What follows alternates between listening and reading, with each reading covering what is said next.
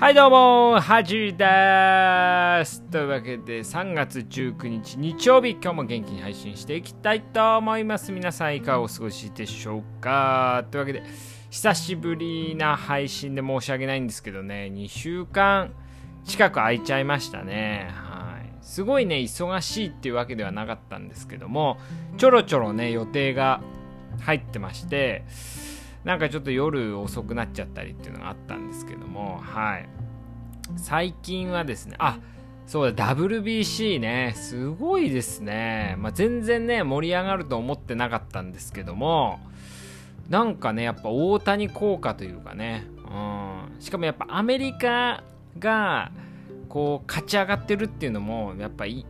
重要っていうか盛り上がりには重要だなと思いますね。うん、ドミニカ、キューバとかね、普通に国単位で盛り上がってるらしいんですけどでなんか WBC って最初始まった時に日本が連覇してると思うんですけどこう最初の大会で正直ね大会としてはアメリカが優勝した方がなんか良かったんじゃないかなとかってね思いますよね、うん、だからワールドカップとかもやっぱと比べるとねやっぱ WBC ってなかなかこう野球をやってる国っていうのも少ないですし、うん、盛り上がりをかけるなと思うんですけど明らかにね今回は今までの WBC と比べても一番盛り上がってますねダントツで。うん。やっぱアメリカもトラウトとかねまあ、一流超一流の選手が出てるんで,、はい、で日本もね大谷とかダルビッシュとか出てますんでね。うん。だからあのー、まあ、今後もねやっぱ WBC がもっと価値ある大会になってもらったらいいなっていうのととねあのー、僕もね WBC 見に行きましたよ。東京ドーム。はい。友達がねちょっとあのチケットを取ってくれててですごいバックネット裏のねすごいいい席だったんですよ。ありがたいんですけども。しかもですねいつもね学生時代とかはあの外野のねこう席、まあ、自由席みたいにいつも行ってたんですよ。で、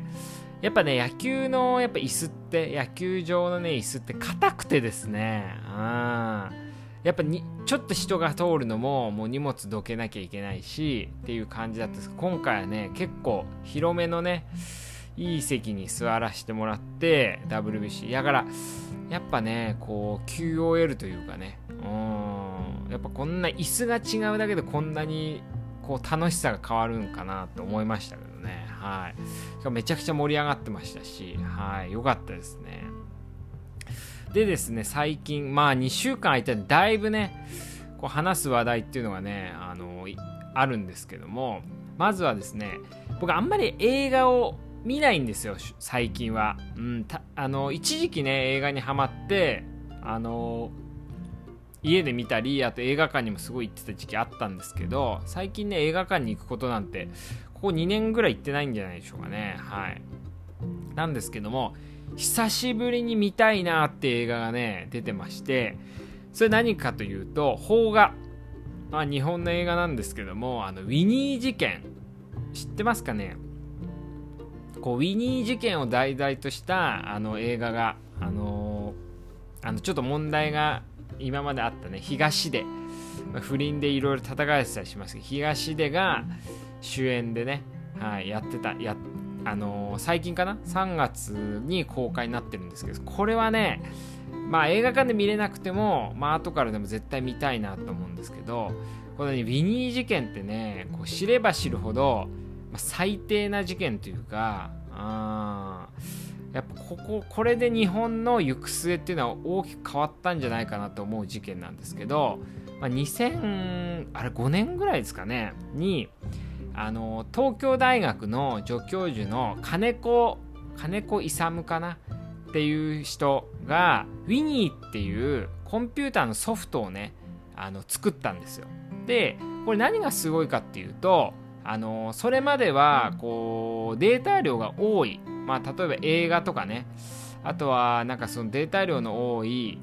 あのものっていうのをパソコン同士で送るのっていうのは難しかったり時間かかったりしたんですけどその Winnie っていうソフトはそれを容易にできるようになったんですね。うん、でもやっぱりねこういうソフトができると悪いことに使う人がいてまあもちろん映画のね違法ダウンロードとかまあデータのね違法まあ海賊版みたいなものをなんかあのー、こう送り合ったりとかあとは人のねあのウイルスとかをそのウィニーってアプリにこう載せてね人に送ったりっていう風な感じでちょっとねこうデメリットみたいなことも起きたんですよ。でもちろんねそれはあの送ってる方まあその違法なデータを送ってる方が悪いんですけどもなぜかねこの金子っていうウィニーっていうアプリを作った人が訴えられたんですよね。しかも刑事事件として。で、え、っと、まあ、裁判になった時に、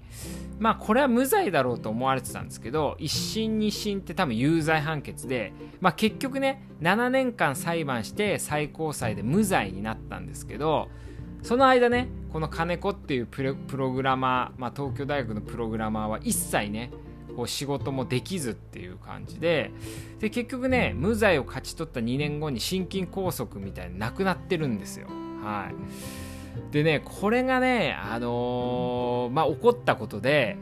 あなんかこういうプラットフォームを作ると訴えられるんだっていう感じになっちゃってこう日本ってあんまりこういうプログラムのねこうソフトを作る人たちっていうのは少なくなっちゃったんですよ。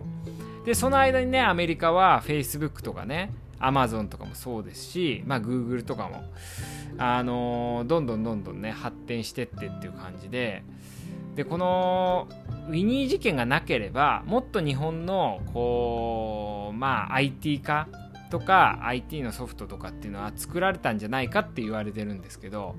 これがね本当にあのまあもっとね詳しくあの知りたい方ぜぜひウィキペディアとかね映画見ていただければと思うんですけどこれはね本当にひどい事件あだなと思っててだから僕はあののライブドアのね堀江が捕まったことと、まあ、その前なんですね多分金子の金子さんのね事件は。でウィニー事件とその堀江門の事件でやっぱ日本の起業家というかねこの IT のあこう進歩っていうのはかなり止まったんじゃないかなと思ってていやこれはねあの胸くそ悪いというかねすごい怒りを覚える事件でなんとなくは知ってたんですけど今回映画になるってことでもう一回見たらあこんな詳細なんだってね、うん、僕ラジオでよく言ってラジオでね。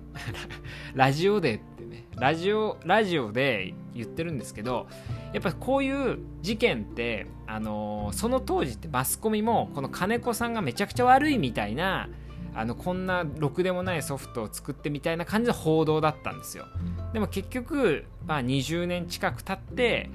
あのー、まあ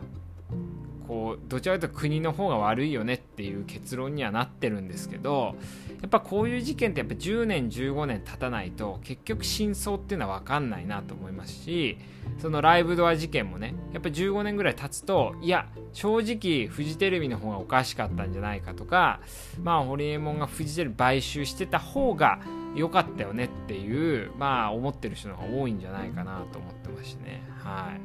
まあこういうね隠された事件。しかもねこれもねあんまり分かった後もこうテレビって報道しないんですよ。やっぱ自分の非を認めることになるんでね。うん。